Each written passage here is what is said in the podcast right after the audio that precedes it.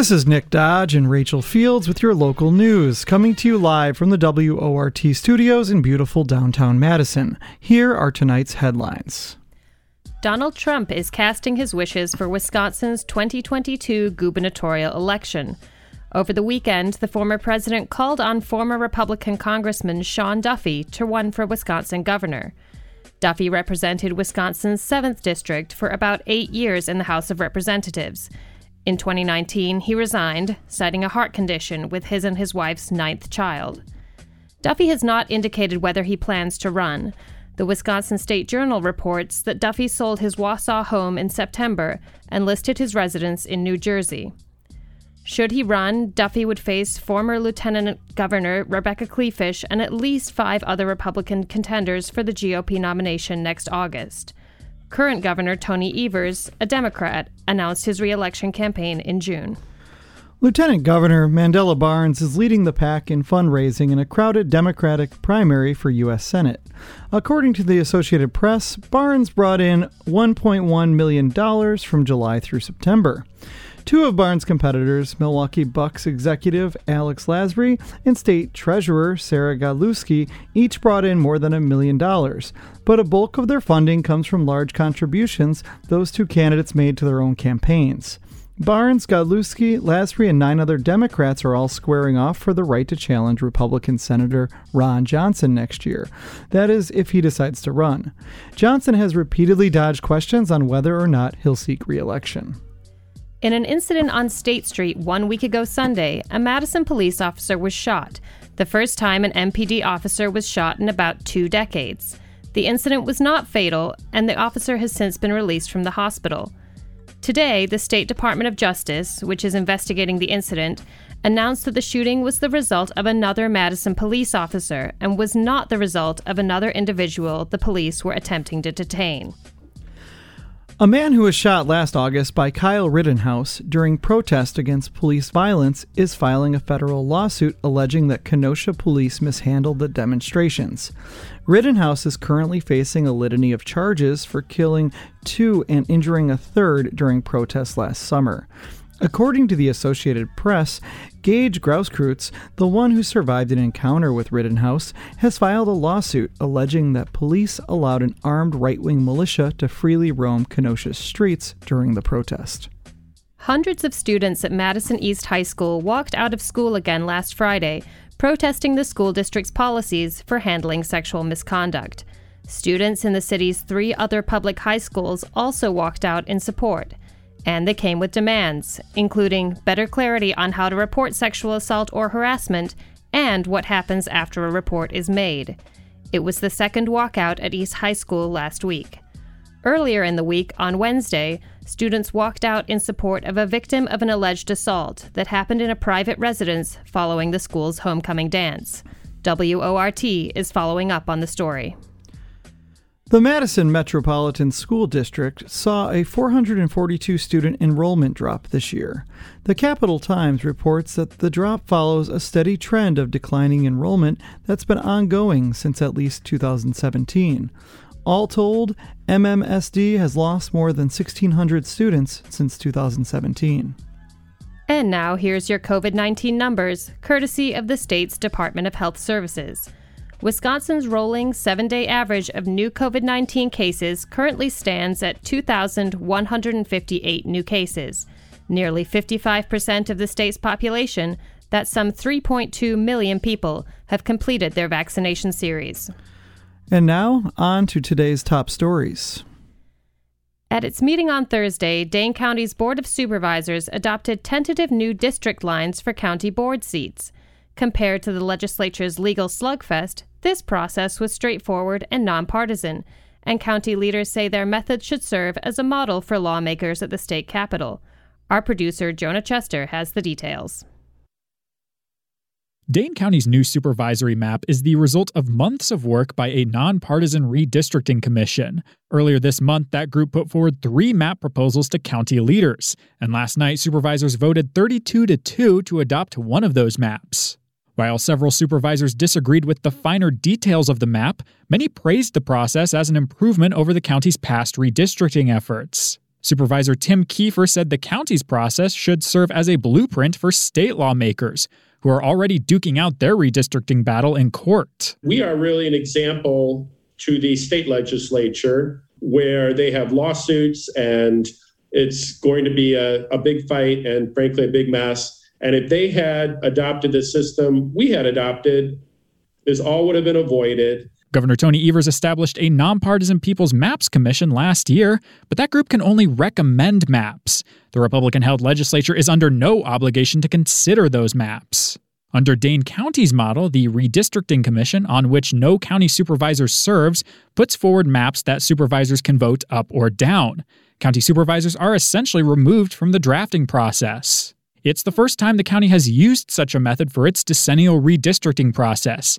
And Supervisor Ann DeGarmo pointed out that it was one heck of an inaugural year for the Redistricting Commission. It was going to be an adventure no matter what, because this is the first time that we've gone through this process. But to do it in the midst of a pandemic, all virtual, which I'm certain that nobody at the time of creation of this ordinance envisioned was going to happen, and also with a delayed census I have an immense appreciation for the work that you have all done in this process. Supervisor Yogesh Chawla also praised the Commission's efforts to adequately represent Dane County's minority communities. These maps were, were made in such a way to maximize uh, minority representation. And when we look across the country and we look at what typically happens, maps are made to dilute minority power and to maintain the status quo. But a few county supervisors raised concerns about the final map.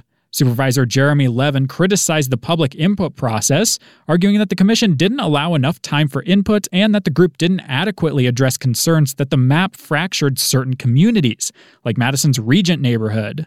Levin was one of two no votes opposing the map alongside Supervisor Jeff Weigand. Definitely a shame that they're, we're sort of stuck in the position we are because it is the next 10 years.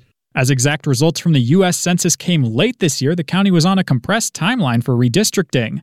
According to Dane County Clerk Scott McDonell, the board had to adopt a tentative map by Friday to stay on track for final adoption next month, which meant no time to send the map back to the commission for further revisions. Supervisor Rochelle Andre, who voted in favor of the proposed map, said that next time around, supervisors should include time to pass the map back to the commission. Because I think that we can't expect members of the public, clerks, to weigh in on 50 different maps that are coming up. You know, people start paying attention at the end of this process. McDonell says that the map's lines may be nudged slightly in the coming weeks as the county reconciles it with aldermanic and ward districts in local towns and cities. Generally, these are very small a few blocks, a, a few dozen people, maybe a hundred people. After those final adjustments are made, supervisors will adopt a final map next month. Three supervisors, Sheila Stubbs, Tim Rockwell, and Stephen Peters, were excused from Thursday's vote. Reporting for WORT News, I'm Jonah Chester. The push for climate change is as important now as ever before. That was the theme of a multi faith rally calling for accelerated action on climate change earlier today. WORT reporter Ben Kern tells us more.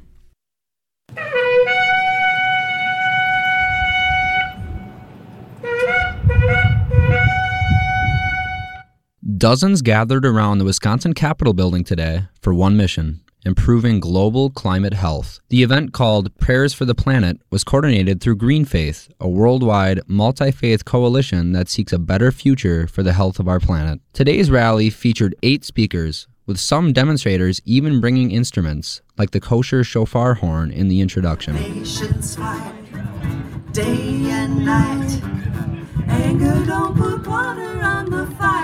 Togetherness was the main message for demonstrators, as representatives from Christian and Muslim organizations, Native American tribal leaders, followers of paganism, and Unitarian Universalists all gathered together to spread awareness of their environmental objective. Kelly Asprooth-Jackson is a senior director at the First Unitarian Society in Madison. He urged the need for collective action in solving climate change. Justice work around climate and the well being of the earth and the people who live on it.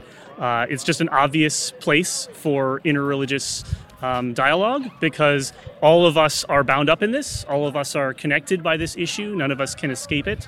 Uh, and so we need to be a source of strength and support and solace for each other. Janice Knapp Cortez helped organize today's rally. She says making a lasting impact for future generations keeps her drive for this issue alive. Well, I have been concerned about climate action for over 20 years.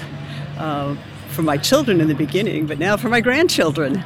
This is an area that is the most important to me. Knapp Cortez says there might not be much more time for action. She cites a recent report from the International Panel on Climate Change, or IPCC, a coalition of hundreds of climate scientists from around the world. The report is thousands of pages long, but in short, it finds that climate change is here and is unequivocally caused by human action. The IPCC has declared Code Red. We have 10 years to reverse the amount of carbon dioxide that we're putting into the atmosphere. Otherwise, we are going to bake in some irreversible changes. So the message is act now. But that IPCC report also finds that some of the worst impacts of climate change can be avoided if systemic action is taken quickly. Bruce Beck is a member of the Citizens Climate Lobby, a Madison environmental organization. Well, our group thinks that we need to set a price on carbon emissions, that we should agree that carbon emissions are unacceptable. As we go into the future, we need to phase them out, and that that's essential to protect the Earth's climate. Today's rally comes before an international conference on climate change called COP26. The 13 day UN Climate Summit is slated to start at the end of this month, and it could be an opportunity to accelerate environmental agreements to combat climate change. Reporting for WORT News, I'm Ben Kern.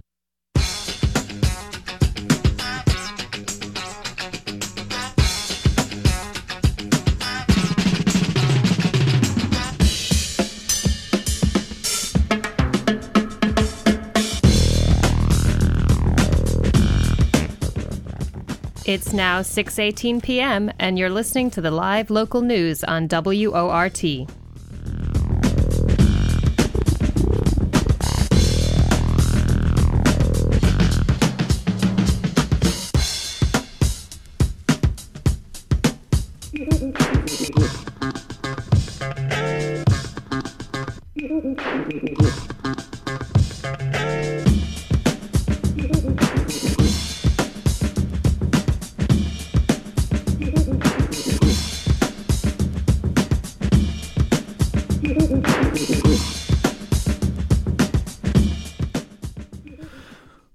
Is Hunter Nation?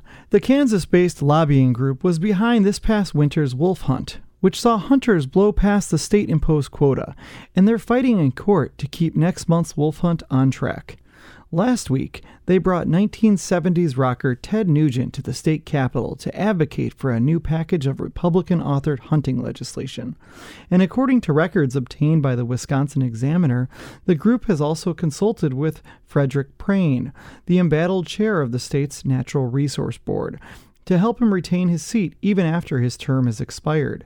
In a few short years, Hunter Nation has interwoven itself into environmental policy here in Wisconsin.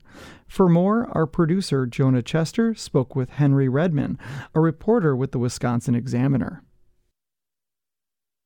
All right, so just starting out here, let's start with a basic question, but one that we're going to take the next few minutes to sort of dive deeper into. Who is Hunter Nation? Can you give me the history of this organization? Yeah, I mean, Hunter Nation is this nonprofit started in Kansas a few years ago that sort of aims to push for what they say are the interests of hunters across the country. Um, they've been especially active in Wisconsin, though. Um, their president and CEO is from here, and they have sort of really inserted themselves into politically pushing the state's conservation policies in the direction they want through how many animals are being hunted, what sorts of animals are being hunted, and it's really ramped up over the last year and a half. Yeah, so let's let's rattle off some of their uh, greatest hits, if you will. They were the organization that sued and kicked off this uh, past February's wolf hunt.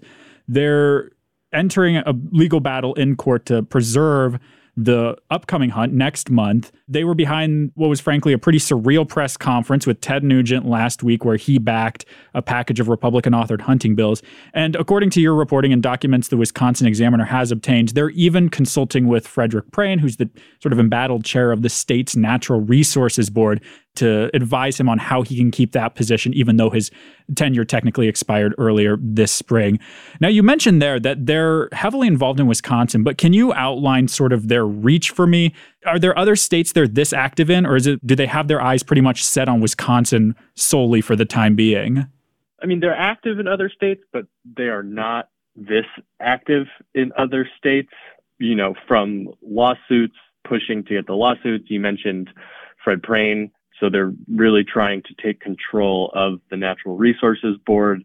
And with that Ted Nugent press conference last week, they were involved in this big package of bills introduced by Republicans in the legislature. And it appears like this is the first legislative package they've had a hand in pushing for in a state. But in that press conference, they said that they're trying to do similar things in other states. So it seems like Wisconsin is really their practice ground for a lot of this. And towards the tail end of September, you published a, a really interesting breakdown of their structure in the briefest possible terms, because you dedicate north of, I think, like a thousand words to breaking this down. But in the briefest possible terms, can you explain how this organization is sort of structured? Yeah, it's sort of multiple branches with different nonprofit statuses. The main organization Hunter Nation Inc. that is most involved in Wisconsin is the 501c4, which means that they're allowed to push for political causes. And they're, that's the, the oldest branch of the organization, but they also have a foundation and another nonprofit that sort of raises money for similar but not quite as political hunting related causes. And I'd actually like to circle back around to a topic we just touched on there a minute ago, and that is Hunter Nation's involvement with Frederick Prehn. Now, according to documents obtained by the examiner, they consulted with him when he was looking for essentially a, a, route to keep his seat on the Natural Resources Board. Tell me more about what your records request uncovered about that relationship. Yeah, um, Fred Prehn, from when he was from before his term expired through the summer as he was getting more and more pressure from conservation groups and Democrats and the Department of Justice. Uh, Hunter Nation's lobbyist was one of the people he was most in contact with. The lobbyist was pushing Prehn to, you know, stay strong. He was pushing him not to give in to all the pressure. And the emails I got also showed that even though Prehn was insisting that his decision to stay on the board was for not political reasons. It was explicitly to influence the wolf hunt scheduled for this November and how many wolves were going to be killed in that hunt. And that transitions us pretty nicely. Talk to me about how Hunter Nation. Obviously, they were the they were the main plaintiff in the case where that lawsuit tripped off this past February's wolf hunt. But talk to me about how they're involved in next month's upcoming wolf hunt. Well, they're involved in making sure Fred Prehn is on the Natural Resources Board to set the quota at what Hunter Nation wants. They're also very vocal about their desire to have the quota be as high as possible. And they also are involved in a number of the legal challenges from all sorts of sides fighting over what exactly the quota should be in November. Talk to me about the group's CEO, Luke Hilgemann. You mentioned that he lives in Wisconsin, which may be part of the reason why they have such a focus on Wisconsin as opposed to other states. Hilgemann has been sort of involved in sort of conservative Wisconsin politics for quite a while. Obviously, now he works with Hunter Nation, but he's worked with Americans for Prosperity and the American Legislative Exchange Council, or ALEC, which sort of brings cookie cutter legislation to state legislatures across the country, including often in Wisconsin. And often those bills are sort of the ones that get the most vocal opposition and sometimes really strike at the culture war topics that have been really at the forefront over the last couple of years. Henry, thanks so much for, for joining me today. That's all I had for you. But before I let you go, is there anything else you want to toss on the record that your reporting has revealed? I know you've been following the, the DNR, the fight over Frederick Prehn, and Hunter Nation by extension for the past several months. Is there anything we haven't touched on here today that you want to toss on the record that you think folks need to be aware of looking at the broader picture here that we haven't had a chance to raise? Yeah, I mean, I think, you know, Wisconsin hunting culture has been around for a very long time and it's sort of got very specific values and traditions. And it's interesting to see how this out of state group involving itself in state conservation policies has sort of made it so much more political than it's ever been in years past.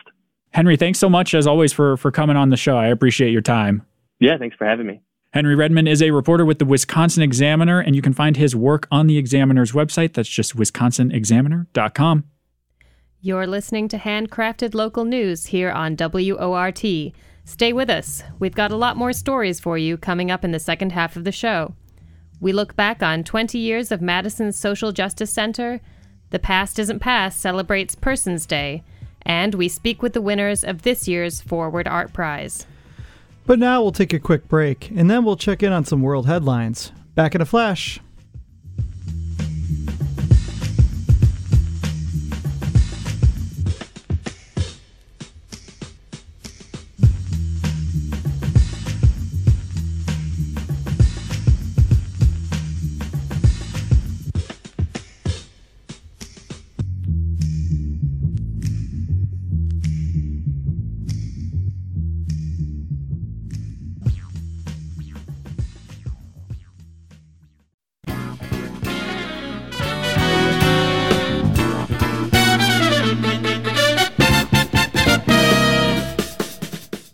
Time is now 6:33 and you're listening to the local news on WORT. I'm your host Nick Dodge here with my co-host Rachel Fields. Thanks for joining us. This coming Saturday, Madison's Social Justice Center is celebrating its 20th anniversary. Since its founding in the early 2000s, the organization has housed over 50 organizations at its location on Willy Street. For a look back on the program's origins, Monday 8 o'clock Buzz host Brian Standing spoke with Annie Kraus, the center's Director of Operations and Development. So, what was going on back in 2001 that sparked the creation of the SJC? Well, I've been spending the past couple months talking with folks who are involved in the campaign and in the formulation of the ideas. So I feel like I wasn't there. I can speak about it. And basically, it turns out it, it had started a lot earlier than in 2000. In the 90s, lots of groups that were housed in, in different locations throughout Madison had been talking about this. And they, they kept coming back to the idea, um, but the conditions weren't right. They didn't have a building, they didn't have funding, they weren't organized. And so it was really just an idea. Um, but basically, you know, these various groups and community organizers all shared the same thinking that organizations spend so much or can spend so much of their time and resources on the operations and admin and so called overhead costs that if organizations could work together and, and share resources and share the work on that end, that you know, less of their time and money could go towards rent or utilities or, you know, basically funds that benefit a for profit landlord and they could work together to spend more of their energy on their missions. And so the stars aligned and people worked really hard to make it happen. They were able to buy the former location of the Willy Street Co op and four organizations the Tenant Resource Center, Wisconsin Citizen Action, Wisconsin Community Fund, and Madison Community Cooperatives for the first four partner organizations that created the Social Justice Center, the organization, and bought the building. Um, and the rest is history, I guess. and and did that model work? I mean, that idea of sort of sharing or creating a, an umbrella organization that would take care of all that sort of infrastructure needs. Did that did that work the way people intended it to? I think it did. Um, I mean, and we're still here, so it definitely worked to some degree. But I think the original vision is still definitely alive and well. It's a lot of today and back then, it's been a lot of surprise challenges I think people didn't expect, or at least just didn't know what they were in for. Um, running uh, a building and a cooperative shared governance organization on top of running your own organization is it's just a lot. Um, the building itself running basically doing property management and um, facilities maintenance and all that sort of stuff is not necessarily the same skill set as someone who advocates for environmental policy change or housing cooperatives. So that I think there was a big learning curve in the way that the sort of shared commons maintenance how that works on top of running, you know, an office and an incubator for small nonprofits. And so that's always taken everyone by surprise the amount of costs and sort of forward planning that social justice groups aren't always in the best position to think about. You know, they're always one thing to the next, advocating, being involved in making change and you know, flying by the seat of their pants sometimes.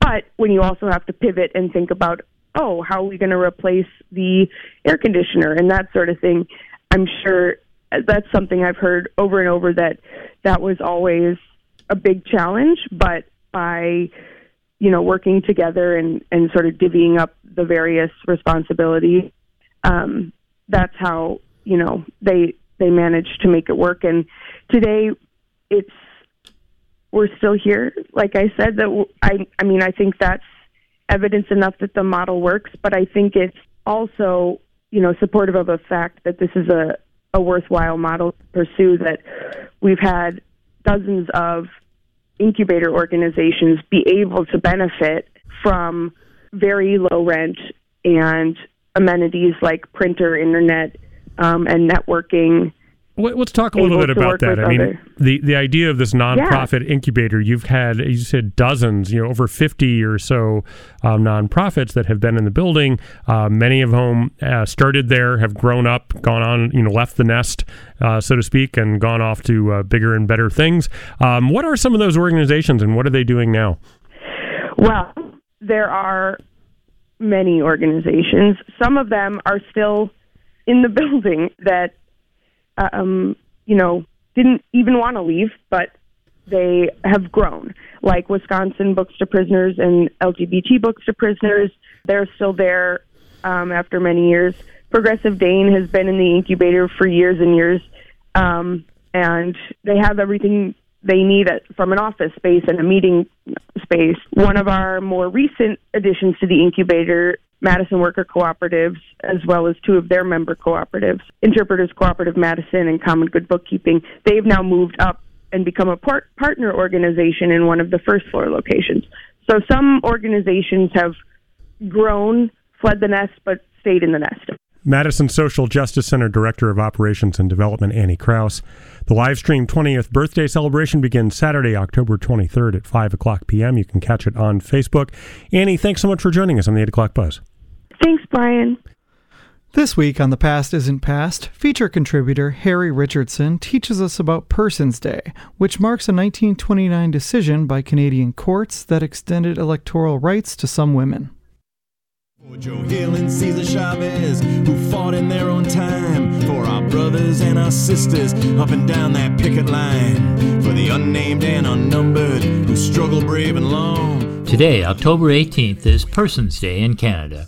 The day commemorates the rights of white women to sit in the Senate of Canada in 1929. It is rightly celebrated as a day that greatly expanded some women's rights to hold office and be recognized as persons under the law, but women of color were not included. Racial exclusion against Chinese and Indo Canadians were lifted in 1947, Japanese Canadians in 1948. The last Canadians to be given the right to vote were its First Peoples. The right to vote was extended unconditionally to First Nations people in 1960 for federal elections. Their provincial suffrage was only recognized a decade later, notably in Alberta in 1967 and Quebec in 1969. This month also marks National Day of Action for Missing and Murdered Indigenous Women, Girls, and LGBTQ people on October 4th. But October 18th was an important step forward. The day commemorates the Persons case that was decided in favor of white women by the Privy Council of Great Britain, then the highest court of Canada, still formerly a British colony.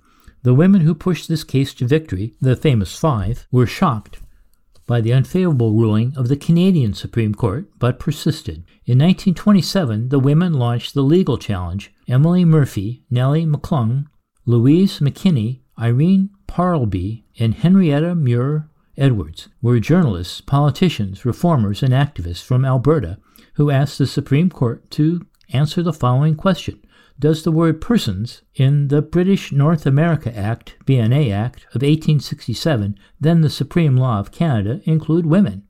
The Supreme Court decided no. The shocked women promptly appealed to the Privy Council and received a favorable ruling. On October 18, 1929, Lord Chancellor of Great Britain, Lord Sankey, announced the decision. The exclusion of women from all public offices is a relic of days more barbarous than ours. And to those who would ask why the word persons should not include females, the obvious answer is why should it not? Women in Canada had always struggled for their rights, but the efforts to vote advanced starting in 1900s in the West as social change accelerated with a shift from rural to urban living. There seemed to be an increase in alcohol abuse and prostitution. Some women used these issues to form the Women's Temperance Union. They worked to make what they saw as needed changes, like prohibition and laws to protect women and children. In 1916, Alberta passed legislation granting women the right to vote. The famous five represented powerful movements for change. They had all been activists since the 1880s. The group first convened in Alberta in August of 1927 after 10 years of debate around the issue. Emily Murphy, the first woman judge of the British Empire, was appointed a magistrate of the Edmonton, Alberta Juvenile Court in 1916 and later a magistrate for the newly created Women's Court. She called the others together at her home to bring the case to the Supreme Court. Louise McKinney became one of the first two women elected to the legislature in the British Empire. She won a seat to the Alberta legislature in 1917. She ran as a member of the Reform minded Nonpartisan League. She pushed for more effective prohibition laws and aid to people with disabilities. Her major project was to improve legal status of widows and divorced women.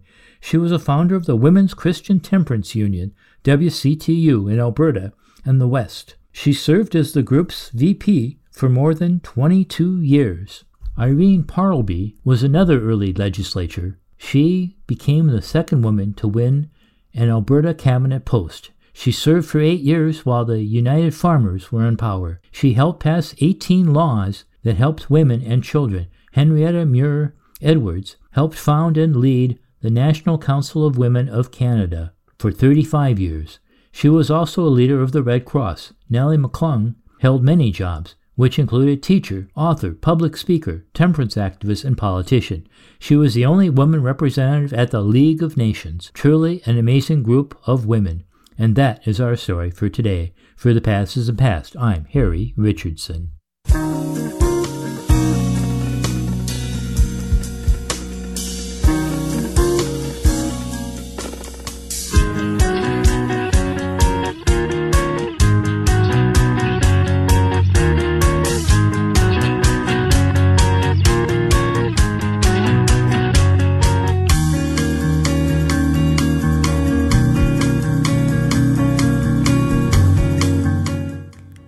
It's now 6:45 p.m. and you're listening to the live local news on WORT.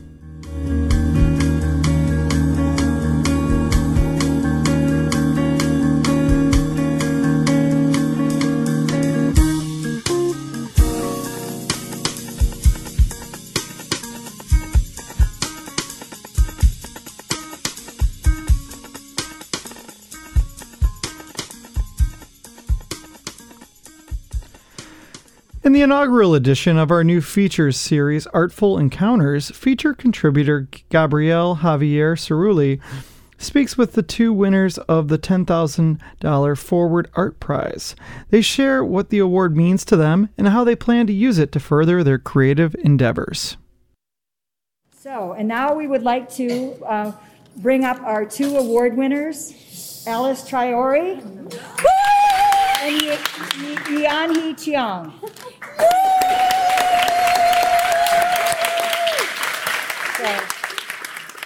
The Women Artist Forward Fund awards the Forward Art Prize, which is an annual unrestricted award of $10,000 each for two women visual artists living in Dane County, Wisconsin. I was able to catch up with the two winners about what winning this large award means to them and their future work. First, we start with Yeonhee Cheong, a textile artist and more. I'm a visual artist and um, my medium depends on which topic I would like to say. It's more like a medium comes to me instead of I dig up the medium. What what mediums have you worked in though? I started as a fashion designer a long time ago. So fiber or textile was always my medium, but maybe from my childhood also um, I draw a lot. So drawing and painting is always kind of my go-to medium always. And i also learned a lot of computer graphics so. Oh. um, winning this award what does that mean to you? It means many different things to me but most of all i think it's more like confirmation or recognition of uh, that i'm doing something worthy. Mm. yeah especially mm-hmm the pandemic, um, I had a few show, a few exhibitions in town at the city hall, and city hall was shut down. and you could see my work, and I just had a big uh, opening at the Pinney Library with my um, textile work, and then right before the grand opening, it was shut down. So no one could see it for a year. Probably it's or mm-hmm. dusty now right now. So as an artist uh, who always wanted to tell my story through medium and communicate with people, I kind of had had kind of existential crisis mm. of the weekend and wondering what am I doing here? Am. I doing something worthy or is it good enough? You know, as an mm-hmm. artist, any kind of artist always we show something and then we always get evaluated and judged. Getting this award gave me a lot of encouragement. Mm. Yeah, kind of telling me that you are doing something good, you are doing doing it right, just keep going. Kind of giving me a lot of freedom that I would pursue something right. in the future, not just limited what I used to do. Right. right? Do you have any plans right now for yeah actually i always have too many ideas. I need to trim it out. Yeah pruning right. is the thing i always have to try to do but yeah but more recently i began to a little bit more interested in 3d graphics okay. especially like um, if if possible i would like to try vr virtual reality. Oh. But if not at least the video work with uh, some kind of in the world. okay. Yeah, so I probably would pursue that direction with this money, maybe buying high power computer and buying some programs that I would like to explore um, more possibilities and Very reach out more people in the world. Very cool. And um, if people want to see your work now, where can they find you online? Yeah, the best place is my website because you can see a larger image um, right. in there. And but I also have some Instagram. Okay, what is your website and what is your Instagram? Yeah, my website is my name, yeonheechong.com. So it's Y E O N H E E C H E O N G. And Instagram is just also my name. If you type my name, you will be able okay. to see my, yeah. Well, great. Well, thank you so much um, and good luck with your artwork moving forward. Thank you. I'm really happy. Next up is watercolors Alice Traore. All right, Alice. So tell us what winning this award means to you. Ah, so winning this award has it, it's been a huge indicator that my my work is is worthy of sharing it has been validation of my work. I think that drawing, painting, and so forth has been something that I have done for myself. And I think this recognition is the, the perfect blending of just the amount of I have something to say, and other people will want to hear what I have to say.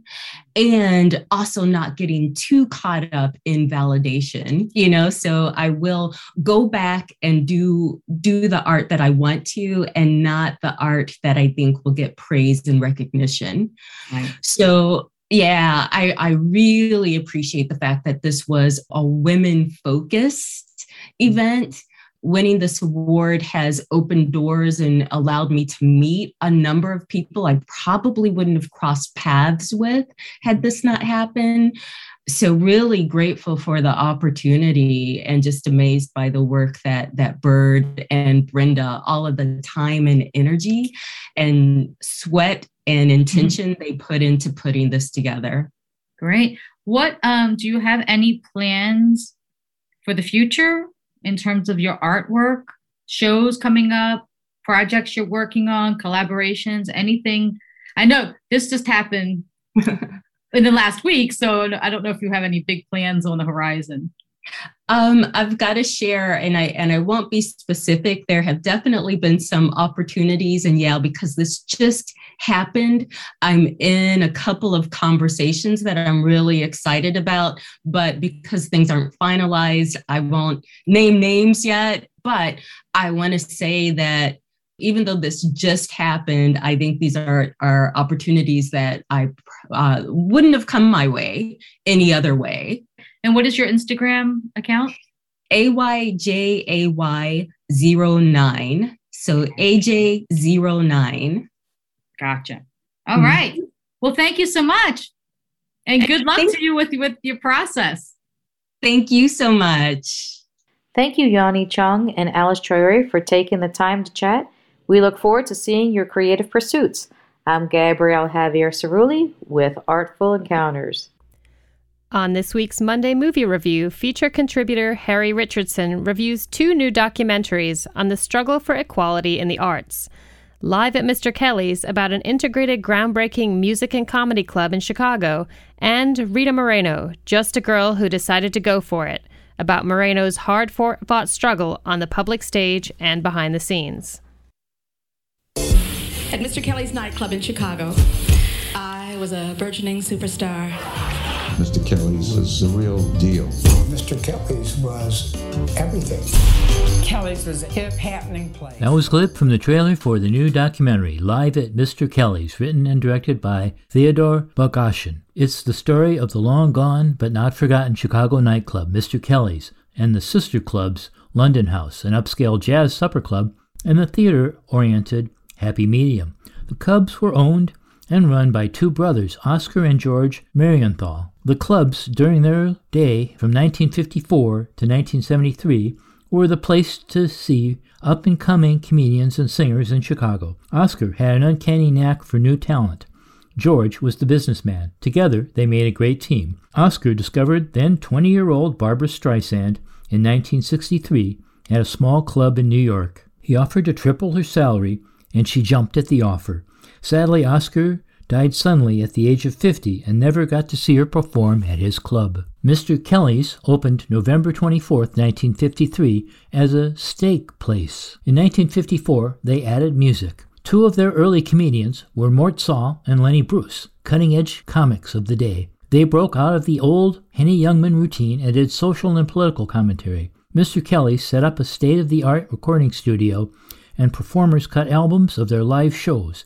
In 1958 alone, Ella Fitzgerald, Peggy King, Della Reese, Buddy Greco, Anita O'Day, Sarah Vaughan, and comedian Mort Sahl recorded there. The club was small, providing an intimate setting for the performers. There's a great scene with a young Bette Midler doing a risque show. The clubs were one of the few places that were inclusive in its selection of talent, bringing black and white and brown performers together and encouraging a mixed audience. One commentator of the era said there were three cities to play New York, Chicago, and Los Angeles. Chicago's venue was one of the best. It broke the color barrier and the gender barrier, introducing Joan Rivers and Lily Tomlin, among others. There were some enjoyable interviews with Dick Gregory, Tomlin, Lainie Kazan, who was about to go on when the place started on fire in 1966, and many others. A fun, thoughtful, nostalgic film in a compact 88 minutes. It just started showing on Vudu. Now for another documentary, this one about a famous Latinx actor. She comes with history Emmy, Grammy, Oscar, and Tony. I was really drawn to her. She made me feel like woman could do anything because she did. She was a Latina, like me.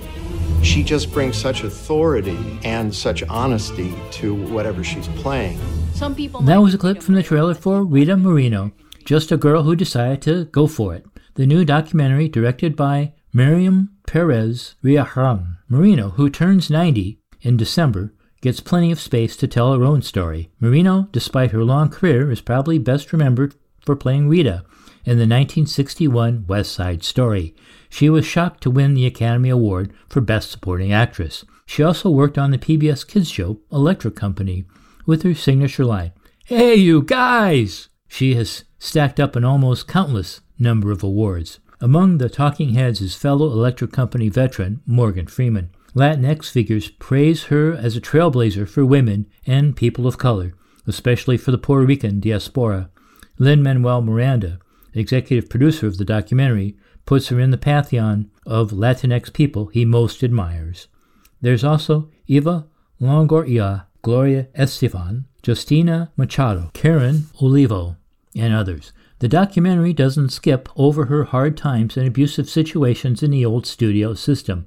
Moreno herself takes charge and talks frankly about her sexual abuse, including a rape by one of her early agents who continued to work with her because she felt he was the only agent who would promote her career. There were also difficulties in her personal life, including her relationship with Brando and later with her caring but controlling spouse. Her achievements are all the more amazing as we see what she overcame. She's still getting work, including in the upcoming Spielberg revision of the West Side Story. The documentary just started playing on Netflix. Well worth watching. For WORT's Monday Movie Review, I'm Harry Richardson.